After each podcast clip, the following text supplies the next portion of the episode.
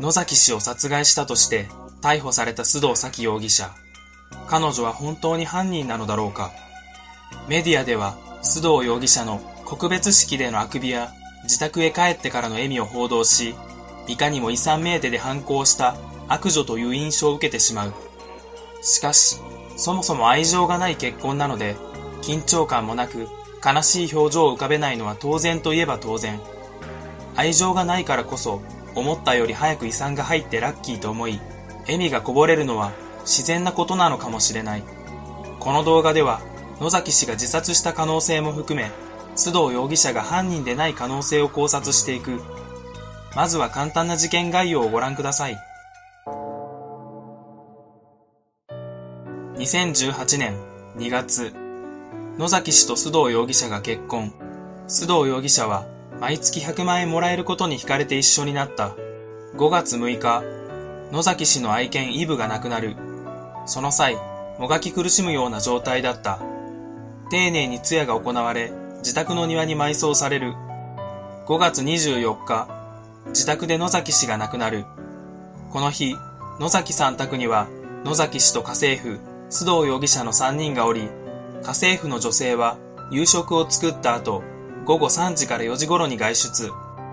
午後7時から8時頃に野崎さん宅に戻った時、二人はすでに夕食を済ませ、野崎氏は2階の寝室、須藤容疑者は1階の居間にいた。その後家政婦と須藤容疑者は1階居間でテレビを見て過ごし、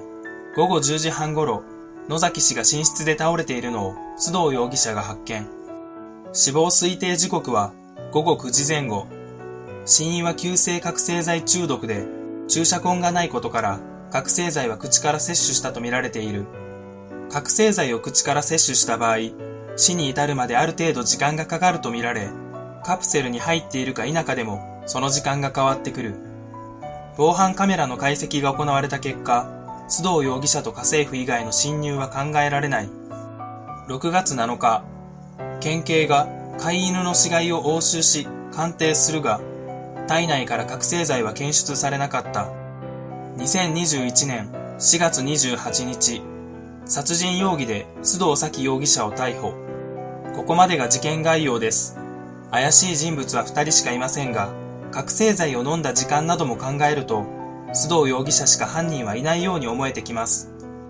この後の考察では、彼女が無罪になる可能性について述べていきます。この事件には、和歌山毒物カレー事件と同じく、彼女を犯人にしようとする流れのようなものを感じないだろうか。告別式の場で、野崎さんと50年来の付き合いのある女性に、遺産は私に入るのかと聞いていたという証言があるが、遺産が自分に入らないのだったら、誰に入るのかを逆に聞きたい。仮にわからなかったとしても、弁護士や他に聞く人はたくさんいるのに、なぜ告別式の場で全然面識のないこの人に聞くのか。個人的にはこんなバカなことを聞いたなんて、とても信じることができない。まず須藤容疑者が有罪となる場合、状況証拠以外ではどのような証拠が必要だろうか。覚醒剤を経口摂取させる場合、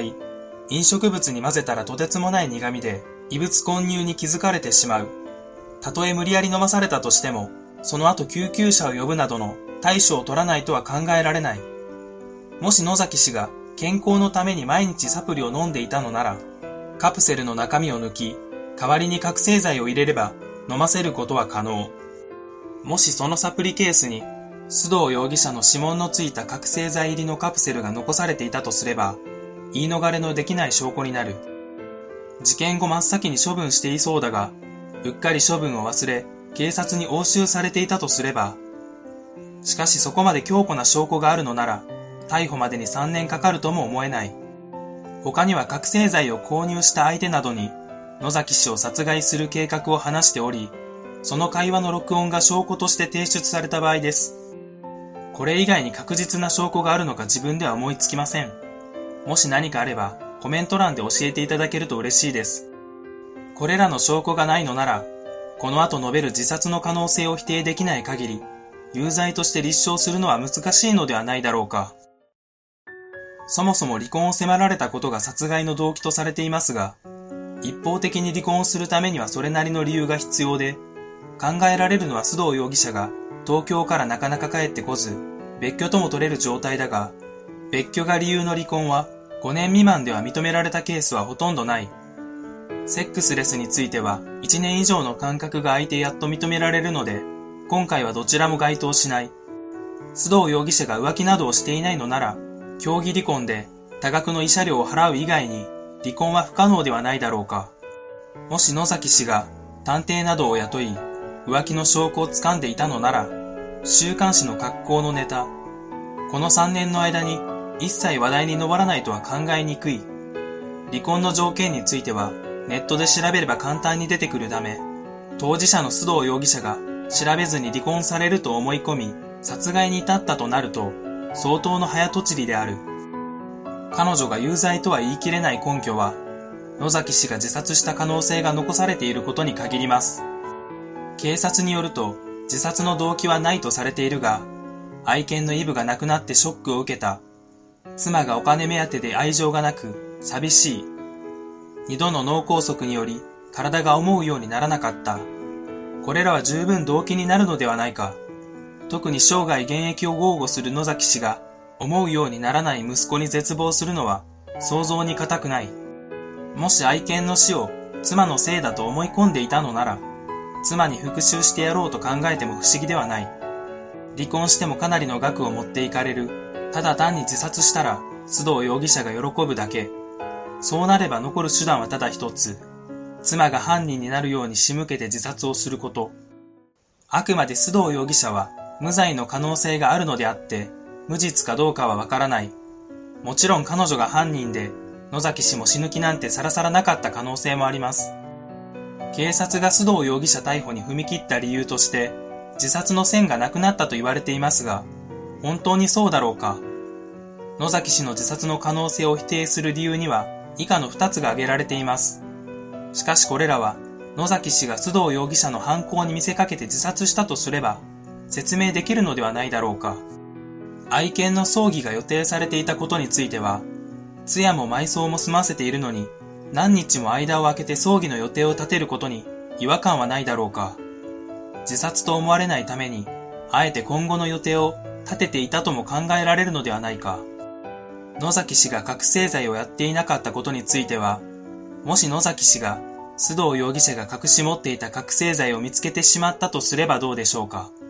それを服用して自殺することが考えうる中で最も他殺に見える自殺方法ではないだろうか。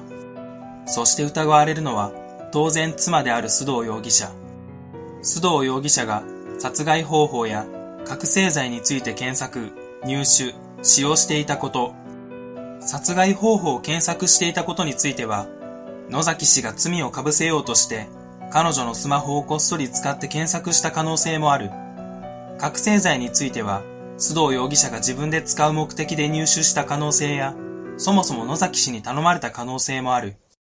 これらの可能性を排除できるような証拠がなければ、和歌山毒物カレー事件のように、後々冤罪説が囁かれることになりかねないのではないだろうか。野崎氏は偉大な人物で、そのような人物をお金目当てに殺害したのなら、とても許されるものではありませんが、それと同じぐらい冤罪も許されないことなので、裁判で確たる証拠は出てくるのか、そういう部分に今後も注目していきたい。この動画は以上になります。よかったら高評価やチャンネル登録をよろしくお願いします。最後までご覧くださり、ありがとうございました。